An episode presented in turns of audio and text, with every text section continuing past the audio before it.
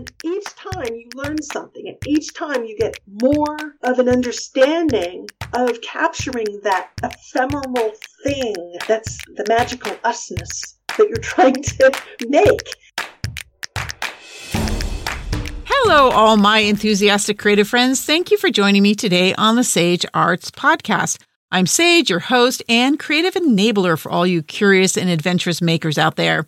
I apologize that this is getting out a day late, but after kind of overfeeding my muse in Maui last week, I came home and had a really hard time getting back to work, especially since I had to do my taxes, which is always hard to get into, right?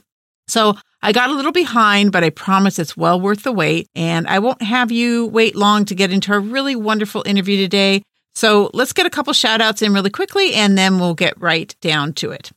This past week or so, most of the comments and notes I got were in regards to my trip, but also about the Your Path, Your Groove episode, which is episode eleven. So a few episodes back. It's kind of funny how people will go back and find that thing they need all the same time, like the universe just prods us collectively or something. I don't know how that works, but the synchronicity always fascinates me because it happens over and over again. So several people wrote about doing the priorities exercise I suggested in that episode. Mostly they did it and found it super helpful, but I was surprised myself to hear from Wendy Moore, who is in Nepal at the time of this record. So I wouldn't have thought she'd have time to listen, but apparently she did. And Wendy, she is an amazing soul. She works with Samunnat Nepal, which is a grassroots organization empowering women who are vulnerable to violence and poverty in the eastern side of the country in Nepal. They help with education, legal assistance, housing, et cetera.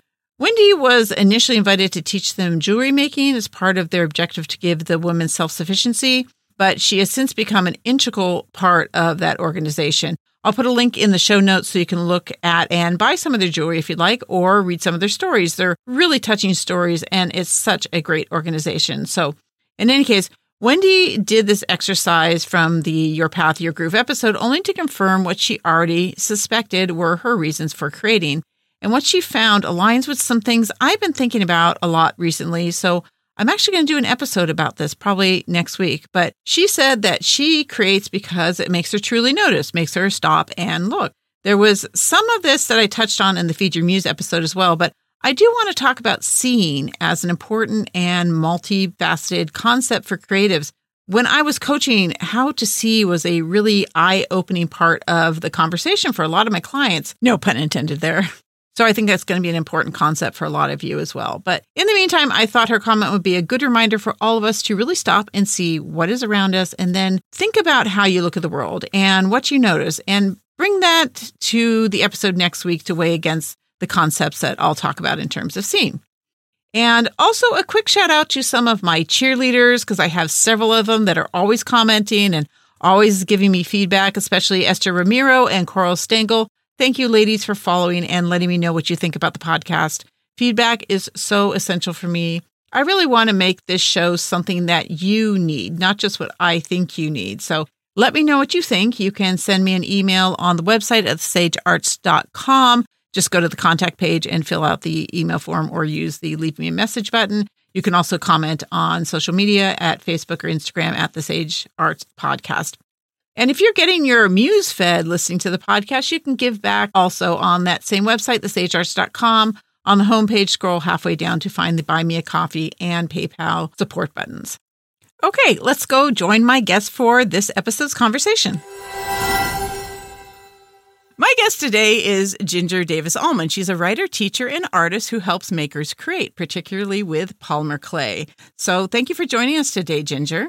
Thank you. I'm really excited to be here. Yeah, so am I. Ginger and I have known each other for a while, and we can talk up a storm. So we'll try to keep this, you know, within subject matter. You know, we'll still have stories and all that fun stuff. But let's start with Ginger. You tell us a little bit about yourself, what, what it is that you do, um, your creative focus, that kind of thing.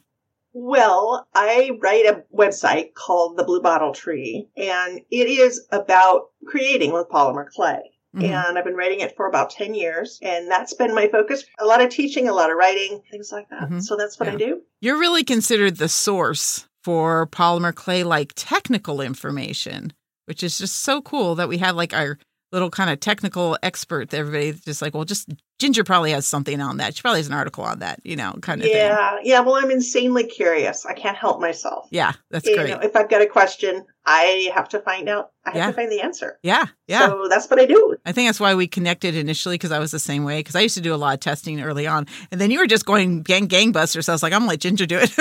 I don't need to do that part. Now, where do you live?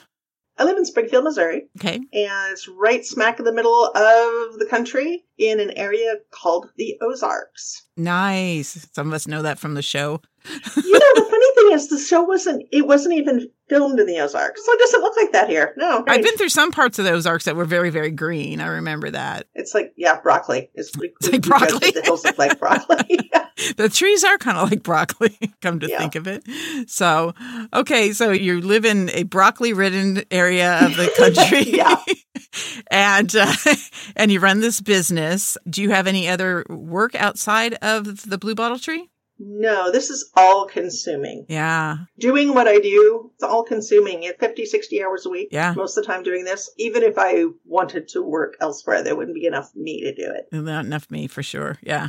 Do you have any passions outside of it that kind of defines you so we can just kind of get a big, full picture of who you are? Yeah, I'm really fascinated with social psychology. Oh, yeah? All of things. Yeah. yeah. I'm really fascinated with what makes people tick yeah. and why we do what we do. And I think that ties in with art, believe it or not. Oh, I think, absolutely. You know, at the core, I'm curious why we do what we do. It's also interesting from a marketing and a teaching standpoint. Sure. It ties in together. So I'm really fascinated with that. It's it's helped me understand my world and my part in it and how I can engage with others and help them reach their goals. So it's like all tied in and connected. Yeah, very cool. I think that kind of ties into our subject today, which we'll get to in a moment because I want to do all the fun little warm-up questions too. So okay. First of all, how about if someone were to write a biography of you, what would the title of the biography be? It would be, I want to know. Oh, yeah, that so makes sense. It's me. Pretty much Ginger. This is what drives me. This is what drives me. I swear. I have so many things I'm curious about and figuring them out, understanding them, learning about them. It's what keeps me going. It's the most fascinating thing in the world. Yeah, absolutely. Okay, here's one that pretty much makes every edit because I think this is such an interesting question to ask people. If you're a planner or a pantser, and a pantser is somebody who just does things by the seat of their pants. I'm a combination of both. Yeah? I am a systems person. I have a lot of systems in place, probably because I'm so massively A D H D. Uh-oh. So I have all kinds of systems. I make lists. I'm quite well organized because otherwise nothing had ever happened because yeah. I'd just be a disaster. But I love flying by the seat of my pants. And I am, in fact, I joke all the time with my husband because he's Mister Plan. Uh-huh. I love to fly off cliffs. In a literal fashion. Not really. No. Because that would be interesting. You, you, I don't like to plan things to the nth degree. I much prefer to just get in there mm-hmm. and do it. And I joke that I fly off cliffs and I figure it out on the way down. Ah, but okay. I'm enough of a planner. I tend to look around before I jump. Yeah. So I have. I don't jump unless I've got a pretty good idea. I know what's going to happen when I do. Yeah. But I love that rush, that adrenaline rush of flying by the seat of your pants. Yeah. I totally would have thought you would have said planner. From the, no, no, from the no, outside, no, no. yeah, you're so organized and your newsletters and your website and stuff, there's so much information. It's very structured and really easy to get around and find all that information. So, yeah, I thought you would totally been a planner. Yeah, no, I'm both. I'm That's both. Great. Okay. How about, do you have any favorite guilty pleasure foods? Okay, this is, here's a story here. Oh, yeah, First yeah, I love stories. I love all food, okay, because right. hello. Food's okay. good. Um, food is good. But I think that my favorite guilty pleasure food would have to be puffy Cheetos. Puffy Cheetos? That's kind of like my Funyuns. Puffy Cheetos. Okay, okay. There's, my husband calls them crunchy chrysalises. Crunchy chrysalis? And then I constantly have to correct him and say, that's not the plural of chrysalis. What's the plural? Chrysalides. Chrysalides? Yep. Oh, that's a great word. Isn't that a great word? Yeah. Chrysalides is chrysalides. The plural of chrysalis. So chrysalises is like te- uh-huh. not technically correct. It's chrysalides. So you, so you you crunch on bright neon orangey chrysalides? Chrysalides, you got it. That is my favorite guilty pleasure. Oh, that's great. Although now I'm like sad every time I'd eat one. I'd be like, there goes a butterfly that could have been. Oh, no. Do you have any weird things that you've eaten that you're like, yeah, no one, no one okay. does this? Yeah. In my family, it's peanut butter and pickles. But what's fascinating is my mother and my father both brought this to, you know, to our family. They grew up eating peanut butter and pickles in different ways. My mother, it's peanut butter and sweet pickles. Okay. And my father, it's peanut butter mayonnaise and oh. dill pickles, Pe- which is my favorite. Are you saying peanut butter plus it. mayonnaise plus pickles, or yeah. is there something called peanut butter mayonnaise? No, no. You take peanut butter, and then you put mayonnaise over it. It has to be mayonnaise, not Miracle Whip. And he's but never been butter. pregnant, so. peanut, no, it doesn't. Seriously, it's one of those things. Just try it. Peanut butter, mayonnaise, and dill pickles. Because, you know how sometimes things just have a like a magical yeah, combination absolutely. flavor? Yeah. That is one of them. Wow. It's like you don't expect it. And you're like, That's- whoa. That's, That's an adventurous little food thing for some time yeah, you when you're just feeling yeah, weird. You said weird. I you totally fulfilled that question to the T. Okay. Now, tell us about your creative journey. How did you come to crafts and arts, and how did you become such a primary source of information for polymer crafters? It's interesting because you don't always know where you're going to end up when you start, obviously. Yeah. I, I had no idea that this is what was going to happen. I've been a lifelong serial crafter. Crafting's always been something I've done since I was a little kid. I had a very strong art interest as a child, and when I went to university, I was torn between science and art. It was mm-hmm. a fifty-fifty on that one. And so I have a huge art background. I'm also a huge procrastinator, so craft came into play. When I was working on my master's thesis, I never got more cross-stitch and stained glass done than when I was supposed to be doing my thesis. So there's uh-huh. that.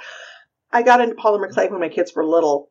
And then later on, uh, when I had more time, you know, when they were older, I started exploring and started, well, let me try it and see. Let me see what happens. So I did that with polymer clay. And next thing you know, I'd write an article about it because I figured other people wanted to know too. Right. So I started writing about all of these things. And the more I did it, of course, the more people started asking questions. And yep. the more questions there were, the more answers, you know. So yeah. it just took off. And that's that's what happened. Yeah, we were both taking off at the same time. I remember that. Right. twenty eleven was when the magazine started, and I think you just started putting stuff out officially. Right. Yeah. twenty twelve is when I started with the bottle tree. Mm, yeah. yeah. Yeah. Now, as far as your own artwork, well, first of all, do you get to do much of your own art because you're so busy? No, yeah. not really. Yeah. That's the frustrating thing. One of the things I decided to do this year was starting in January, as I said, this is silly that mm-hmm. I'm not living my life in essence for myself. So I started setting aside, dedicating time to do that. So yeah. I do, I do some. So this year's a gotten little, a little better? A little better. Yeah. You've built your business identity around teaching others to improve their work and their process. Have you been able to identify the source of that passion? Like, why do you like to share so much? My mother was a teacher. And so I was raised by a person who constantly pulled us aside and said, look at this. Isn't this interesting? I had that kind of a childhood. Also, my father, my father's actually an artist now. He started doing that later in life. He just shifted, and he's now a sculptor. He does huge metal sculptures. Oh, nice. So I think some of it's my father, some of it's my mother, and some of it, believe it or not, is my husband. My husband is a problem seeker. I jokingly call him the compliance officer because he is one of those... That's just his personality. I he love that. The compliance things. officer. The beautiful thing about that is he taught me to see problems. And art and creativity are just problems to solve. Right, exactly. Between my family and my husband and, you know, life itself, that just kind of all combines together. And I live in a world of ideas and problems to solve. Yeah, to solve, If yeah. that makes any sense. And Oh, so absolutely. That's, I think, where that came from. Yeah, I say that all the time. Art is a problem-solving process. I know that seems to take a little of the magic out of it for some people to call it a problem-solving thing, but it, it, that's what we're doing. We want to see something that's in our heads out in the world, and you have to figure out how to do that. So when we first started talking about bringing you on, we talked about a whole bunch of different things, but we ended up talking about practice and its related processes like iteration and such. So What are your primary thoughts and philosophies concerning practice? You know, practice is an interesting one. I think that when you say practice, a lot of people will assume practice means like when we had piano lessons when we were a kid. Your mother made you sit in a chair and practice. That's boring. They're doing things over and over again. Right. Nobody wants to do the same thing over and over again. When I think of practice now, I think of it as a practice, mm-hmm. as a cohesive process of exploration over time, where you take your understanding of something from one place and you go toward another place. Your practice will change over time. There are sure. times that you're more fascinated with one aspect of it. You may be more interested in figuring out voice, you, or at another time, you may be more interested in figuring out depth or construction or right. um, refining a specific technique. But I think practice, the way I define it, is that process of going from one place to another intentionally, improving yeah. what your results are. Absolutely. So what are some of the other angles that you came up with as you considered this before you sat down to talk? Well, a lot of people will make something once and then never make it again. They try something and they run into an obstacle and then they go, I suck. Right. And no, you don't suck. You just haven't developed it yet. You're still in baby steps. This is like looking at a toddler and they fall down and like, well, I'm not going to get up again. I'm never walking no, again. No, you just, it, there's, it's a practice. Yeah. It's a, it's a process. It takes time. It, it takes doing it over and over and over again. Yeah. So really talking about the aspect of taking risks, trying. Yeah. Absolutely. And another aspect of practice is that a lot of times people, they want to play and they feel that practice is not related to play. And they say, well, I don't ever want to make something again. I don't want to make something twice, because they love that feeling of going into playful exploration with no expectations. And there's nothing wrong with that. But if you don't look at your work systematically, at least on some level, and ask yourself, okay, what didn't work? What aspect of this would I like to attempt again? Right. What went wrong here? That type of thing. If you're not doing that, then you're not going to improve. And you have to be able to look at that, which I call practice, yeah. and try it again. Maybe not the same project again, but aspects of that project again. You need to do that iteration.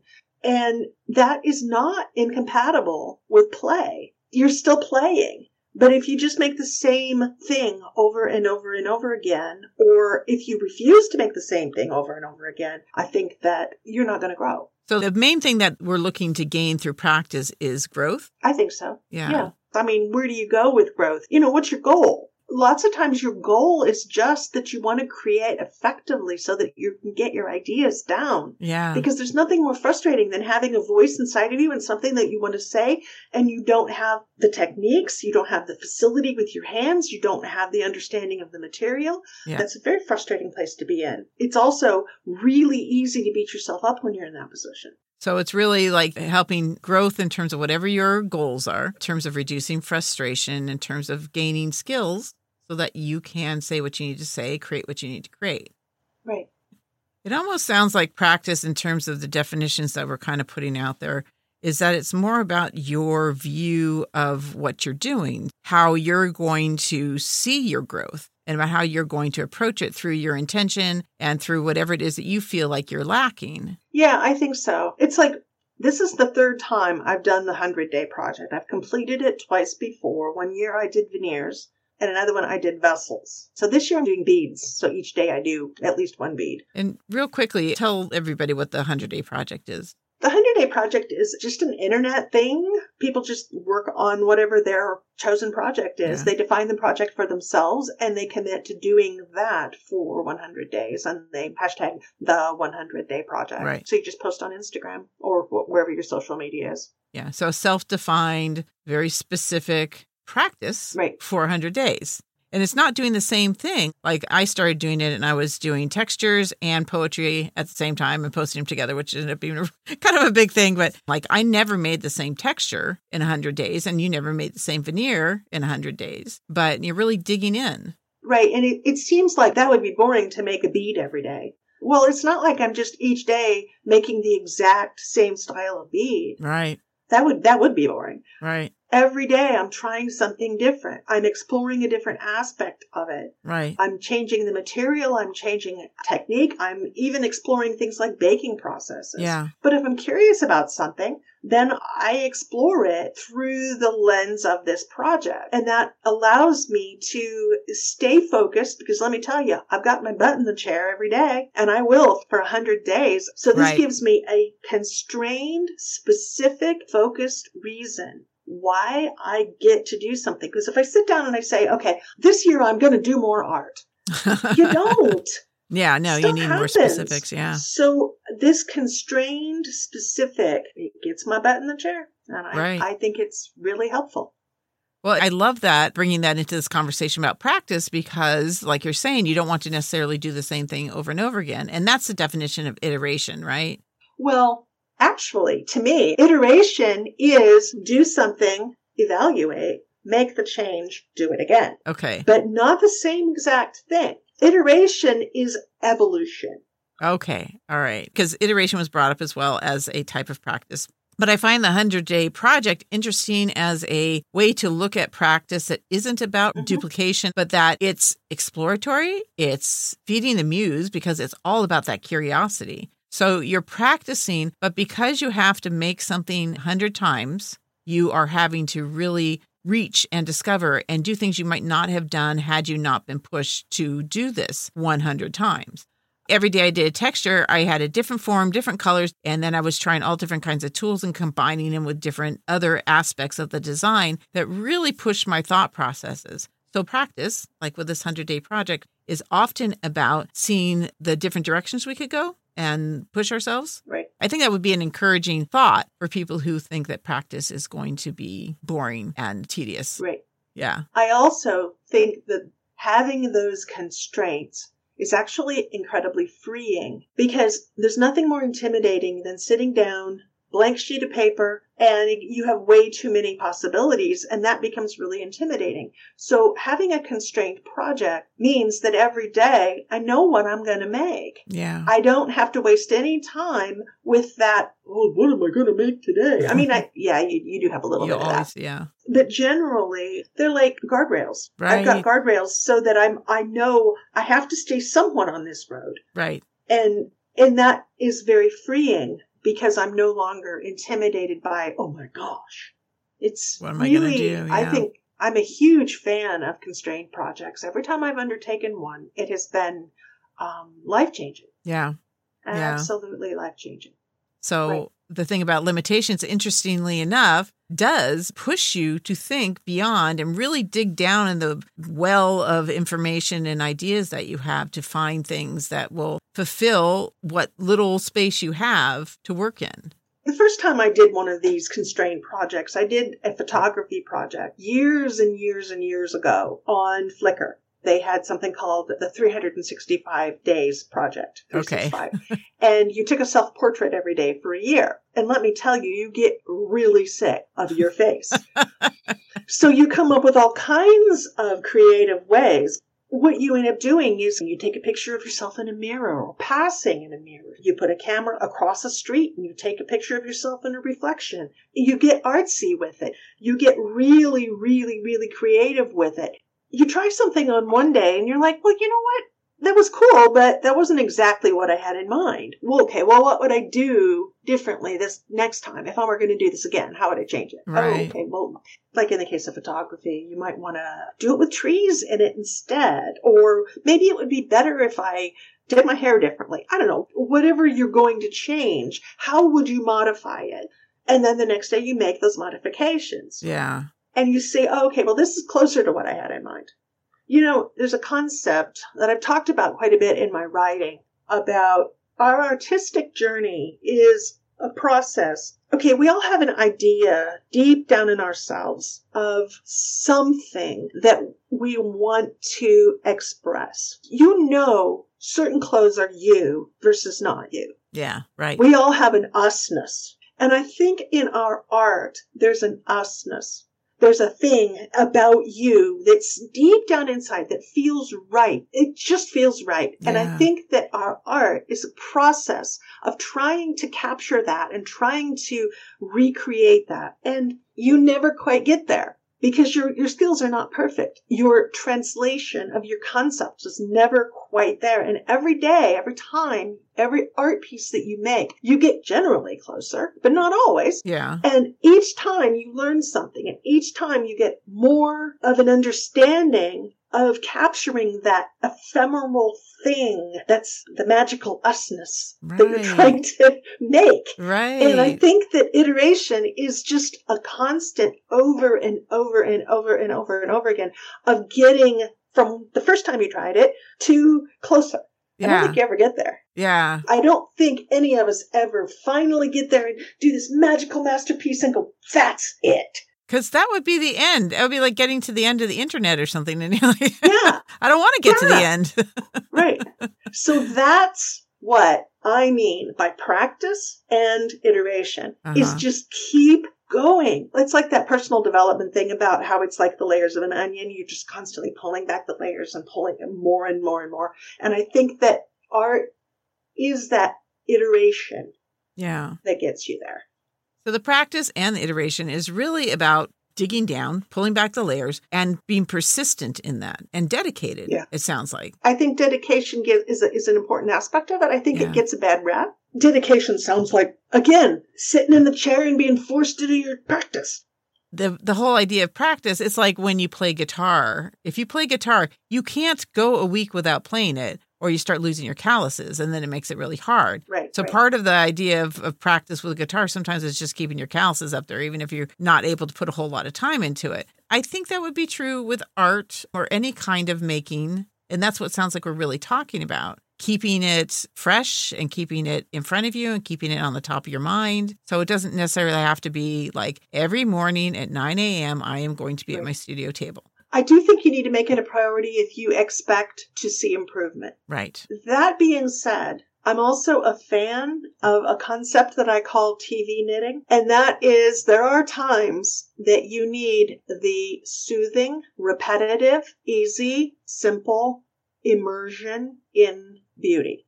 And I think that a lot of us like to do things like diamond painting or coloring or you know, the paint by number. Yeah, we, we're just so flooded right. that you don't have the bandwidth for that kind of process and discipline and development and practice. But I think that if you stay there, don't be surprised if you don't develop. Yeah, give yourself a break. I actually talked a little bit about that in the last episode where I discussed a little bit about about brain health. It's a way to feed your muse. You take care of your brain and you give it lots of things to work off of, but it right. does need downtime. And in this day and age, we always have twenty thousand things that are vying for our attention, and our brain is trying to juggle all of this stuff. And one of the things about artwork or any kind of making where you can get into a flow does give your brain a rest. Yeah. So yeah, practice is good, but don't overdo it and give yourself some downtime with like motor skills. You know, the more you work with clay, the more your fingers get to know and understand the material. Very much so. Right. Very and the same so. thing with knitting or crocheting or gosh, anything where you have to work hands-on with the materials, your brain finger connection becomes refined right. just through the, the act of working with that material. So that's practice too. Right? Because it's improving a skill. It's improving muscle memory. That's definitely true, especially with new makers. One of the things that they struggle with is not having the fine motor skills. Right now I'm doing this bead project, and one of the most common things that I get asked is, how do you make them so perfectly round? Practice. It's practice. And you'll make them round if you make a lot of beads. Yeah. But I cannot tell you how, because your body's going to do it differently than my body does it. Yeah. It's like riding a bike. You have to get on it. Yeah. And there's a lot of things, especially handling your materials. You're going to learn that by doing it. And that is, to a certain extent, repetition. Yeah. And you do it by doing it. You develop your eye-hand coordination. Right. By doing it, yeah. So practice is also about getting your skills down, getting control over your medium or the processes that you need to work with. That's part of mastery. And I think that mastery is the other part of what we're talking about here. I guess that's the goal, is that mastery is where you end up. Yeah. And we should probably define that when we're talking about mastery, we're not talking about you becoming a master the way the rest of the world sees it, but that you have a particular idea right. of where you want to be. And mastery is you getting to that place, right? Well, in my opinion, mastery would be being able to wield your skills like a tool. Mm-hmm. To be able to have the facility of knowing how to get where you want to go. Right. It's not about being the best. It's not about being a master. Right. So that you can get your, you know, your gold stamp of approval from social media and your, you know, or whatever. It is about becoming to the point where it is not an anxiety-filled problem, because you have worked it through it enough that you have enough confidence and mastery to know that you can go in and and accomplish, most likely right. accomplish. I mean, all art is and all making is risk on some level, because you don't know if you've right. never done it before, especially. Right. But the idea that you practice enough so that your mastery is at such a level that you feel like you have enough control to make a good stab at it. so yeah, yeah, right, yeah. right. That will actually probably allow you to be more adventurous with your work and to right. try different things, because your mastery is at such a level that you know that you can accomplish the basic things that need to be the underpinning for what you're doing. And that the more risky stuff is, can I get this image across the way I want to? Can this thing in my head look like what it is when I put it outside into my material? I also think it's really important to mention here that when we're talking about mastery or getting somewhere, we're not talking about a hierarchy. You want to be a better version of you. We all have different things we're dealing with, struggling with. We all have different abilities, different everything. You're just not on the Can't same compare. Journey. Mm-mm. You're just yeah. not. And I think that's a really important thing to emphasize. And I do that a lot throughout this podcast, is to understand that whenever we talk about something that we're trying to give you information to help improve what you're doing, improvement is based on your definition of where you want to go and where you want to end at. So yeah, we do kind of say that a lot, but for a very, for a very good reason, I think. Yeah. Now, for some people, the idea of practice or any kind of guidelines, they just steer away from that. They just don't want to think about that. They just want to go in there and do whatever. Do you think that this is problematic? I mean, with their end goal being to improve themselves on some level, do you think they can do that without having to think about practice? Do you think these are things where, you know, pantsing it at the studio table is still going to get them where they need to go? I don't think you're ever going to see improvement without risk. But there may be lots of other things that they're working on, and they may not be at a place right then that they have the room to do further growth where they're at there. Growth is not linear. Yeah. We have to remember that. You might get better in some things in some areas of your life, and then that gives you the ability to then work on other aspects. Right. We have to be careful about beating ourselves up about not being where we want to be. But I don't think you can get better, in massive air quotes. I don't think you can evolve without going through a process of intentionally looking at your work, seeking solutions, and applying them. Yeah.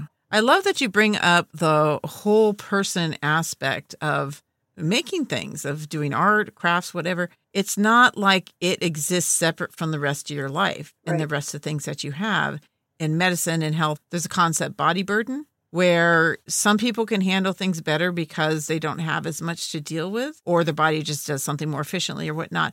Everybody has different variations on it, depending on what they've dealt with in the past, depending on what they are dealing with now, and depending on what their abilities are. And I think that's true in creating artwork, what you're able to do and how much you're able to get out of, say, doing a regular practice, whether it's something like the one hundred-Day Project or simply iteration and improving on what you've done before. You have a certain capacity for it at that specific time. And yeah, we shouldn't beat ourselves up over it because maybe we don't have the capacity for it because our body burden or our creative burden, like our energy that our mind is using up in other areas, may reduce the amount we can use when we get to the studio table. Because that's something I think a lot of us forget. Like, we do beat ourselves up over not being able to do things. And it's like, wait a minute, what else is going on in your life? Right. Don't beat yourself up if you've got one hundred thousand things going on. You've got right. serious, serious considerations that are weighing on you.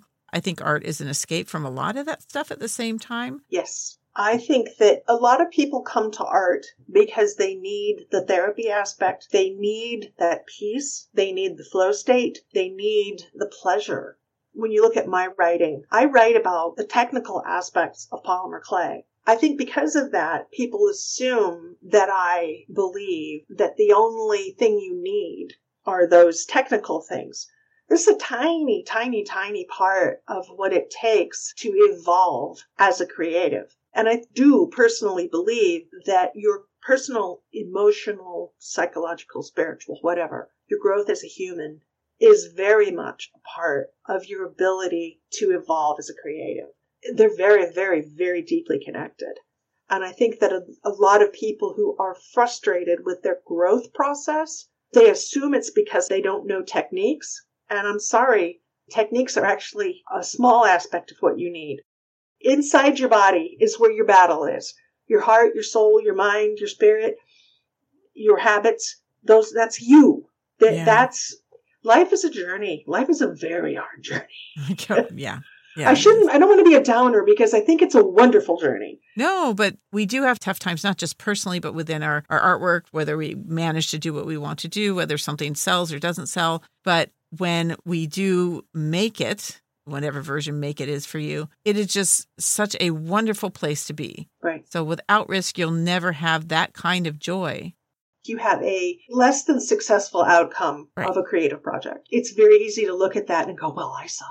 Don't go there. Terrible self-talk. Yeah. I like to say that every single time you sit down at the studio table, you've succeeded because you're there. And you're there. Every time you make something, whether it succeeds in whatever version you are trying to succeed, even if it doesn't, you did it. You went through that process. And the fact that you did that is kind of what we're talking about in terms of practice. You spent the time trying to do that and you'll learn something yeah, and you'll you'll have so. the ability to look at what you did and learn from it. So every time you sit down and do something, you succeed. Agreed. In terms of practice, when did you discover the advantages of it, or did you have any epiphanies at some point in your creative journey that you said, this is really important to me?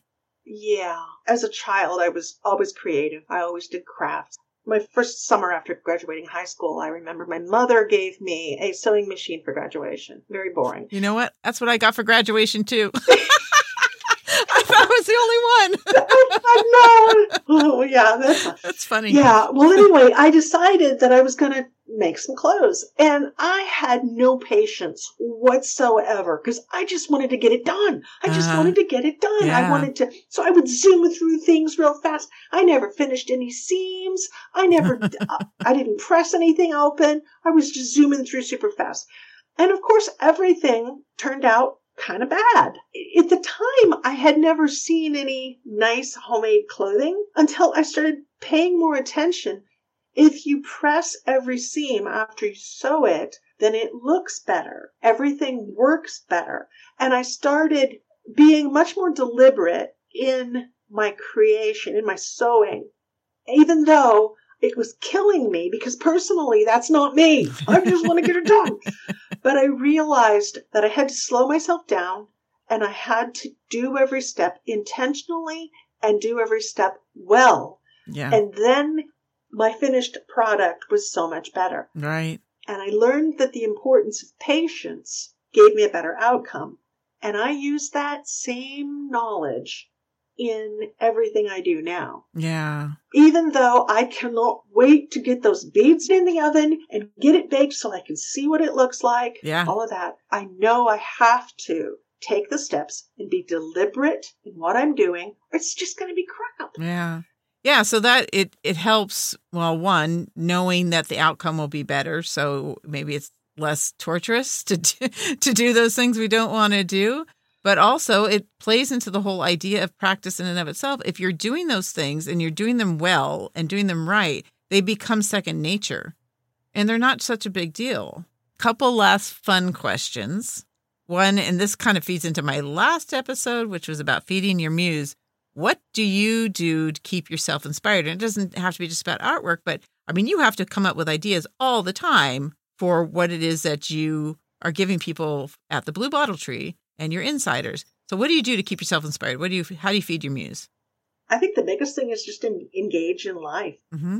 I'm not a big passive consumer on things being fed to me. If I catch myself passively consuming, I try to stop it right away. Ah. Getting caught in reels, um, just mindlessly watching T V or anything like that. I'm very intentional about what I choose to bring into my world mm-hmm. because I want to have time to engage yeah. in life. Yeah. Well, do you have any recent new or novel experiences that Feed Your Muse or something you're planning that might give other listeners ideas for good, inspiring adventures?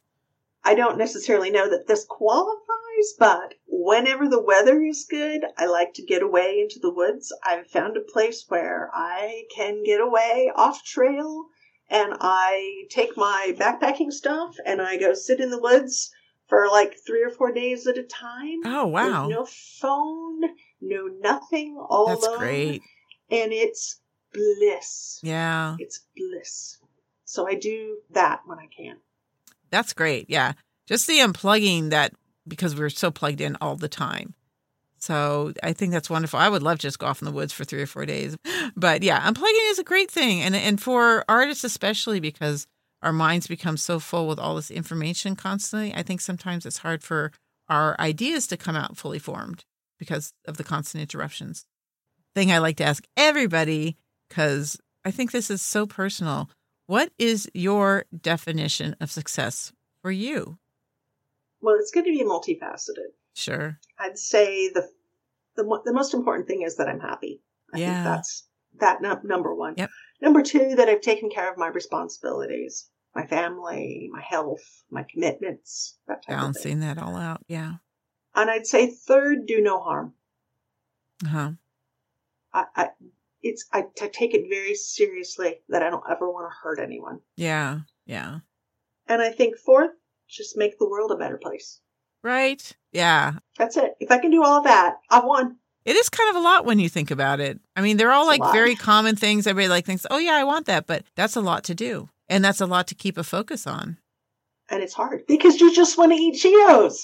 Neon orange chrysalides and think of all the butterflies that will never be. See, I don't think of it like that. I do. I'm so everything's like a visual story to me. Yeah, just yeah, that's where I go. So. So in a previous conversation, you and I talked about your Insiders group, which is a little different than your Blue Bottle Tree website concept that everybody knows you for. Can you tell us a little bit about that? Blue Bottle Insiders is a learning community. It's a private membership community, and it is all levels from beginners to advanced. There are articles. There's a book club. There's an open workroom where twenty-four seven people go in there. And, and that's a Zoom or something, right? Yeah, on Zoom. Yeah, somebody's almost always in there. There are forums, there's articles, there are meetings, there are drop-ins throughout the week. There are five different drop-in times, and that's just like coffee hour. We talk about play. We talk about everything. If you have any questions about play, come and somebody knows the answer. Great. Yeah, yeah, so it's a really, really, really good place. Oh, that's great. Sounds like it's much more community-oriented than what your main website right. does. The main website is just informative articles. Yeah. And then, of course, there are tutorials that I sell, and that's how I make my living is on right. the tutorials. Yeah. Deep dives into specific processes. Right. Do you want to give us the links that people can go to to find your website and to find the Insiders community? Sure. You can go to my website at the blue bottle tree dot com. And Insiders, you can get a membership in the tutorial shop um, on that website. And are you on Instagram or Facebook, or what social media are you on? I'm at The Blue Bottle Tree pretty much everywhere. everywhere. So on Instagram, okay. Facebook. Okay, great. Well, this is this has been fantastic. Thank you so much for all these thoughts about practice and how it's not a repetition right. and duplication thing. And that's good to take back to the studio and go, yes, doing things over and over again, if duplication is your thing and that does something for you, that's great. But there are definitely lots of other ways. Well, I don't get a chance to talk about these things very often. So I'm really, really, really glad. Great. I'm glad we did. Thank you so much for coming on. Thank you. I really appreciate the opportunity. Okay, what do you all think? Just lots of great stuff to sift through there, right? Well, I hope you're beginning to see practice as more than just boring repetition, as something that encourages your sense of discovery and curiosity that helps add to the joy you can find in your artistic endeavors. If this offers any breakthroughs or you think of something I didn't cover, I'd love to hear your thoughts or even take questions on the subject or whatever. You can reach out on the website at the sage arts dot com, go to the contact page, and as you know, some comments work their way into future podcasts. It's also your chance to help feed the muses of your fellow creatives, so let me know what you think. As mentioned at the beginning, if you're enjoying the episodes and find value in what I'm doing here, consider giving back by going to the sage arts dot com website, where halfway down the homepage, you'll find Buy Me a Coffee and PayPal donation buttons. Or you can now get stickers. I'm actually giving out two per order right now. They're glossy laminated, but they're not waterproof.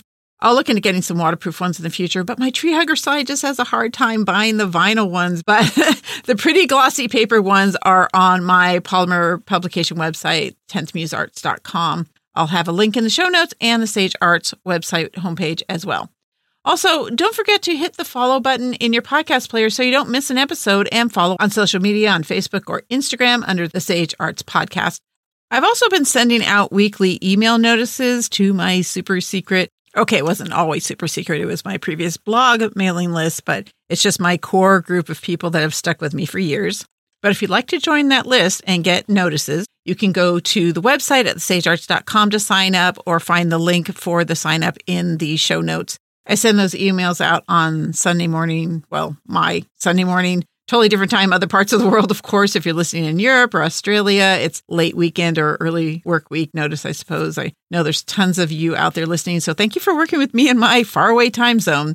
And if you want to help spread the word about this podcast, hit the share buttons on those social media posts, or you're welcome to grab the images and repost them so other creatives that might be needing this kind of conversation can better find us.